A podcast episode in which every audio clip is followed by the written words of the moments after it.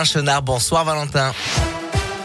Bonsoir Adrien, bonsoir à tous. Un mot du trafic dans la région. Tout d'abord, attention au niveau d'Issoire. De gros ralentissements à cause de travaux sur la 75 pour rejoindre Clermont-Ferrand.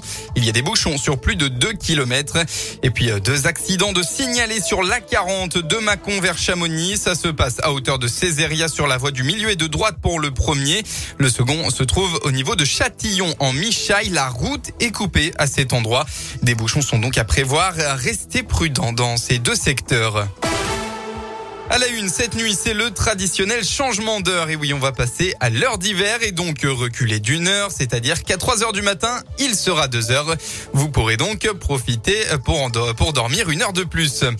Dans la Loire, ce drame à la Ricamari, une femme d'environ 80 ans a perdu la vie hier en début de soirée suite à un incendie dans son appartement.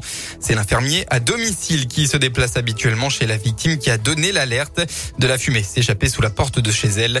Elle aurait finalement succombé soit au début d'incendie, soit à l'inhalation de fumée. Une autopsie sera pratiquée la semaine prochaine pour confirmer.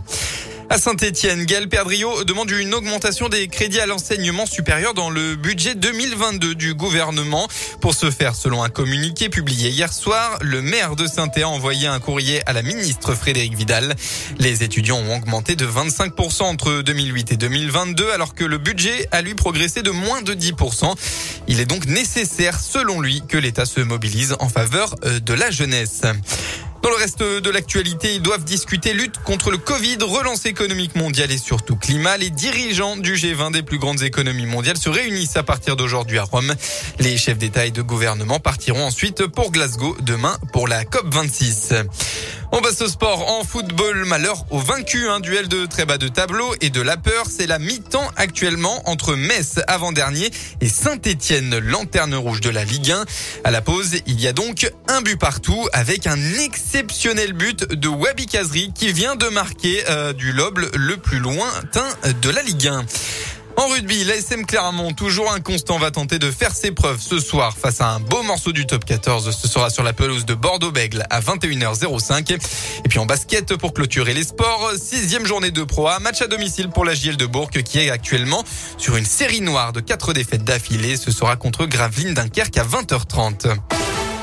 La météo dans le département est bien comme prévu. Le vent a soufflé fort cet après-midi à 13h. Des rafales à 112 km heure ont été relevées au Sauvage dans le Rhône à la frontière de la Loire. Quelques pluies éparses devraient faire leur retour ce soir après quelques éclaircies cet après-midi. Demain, une petite bonne nouvelle pour la tournée des bonbons d'Halloween. Les éclaircies seront présentes dans l'après-midi. Retour des nuages et de la pluie en fin de soirée. Puis côté Mercure, vous aurez entre 17 et 20 degrés au maximum de la journée demain.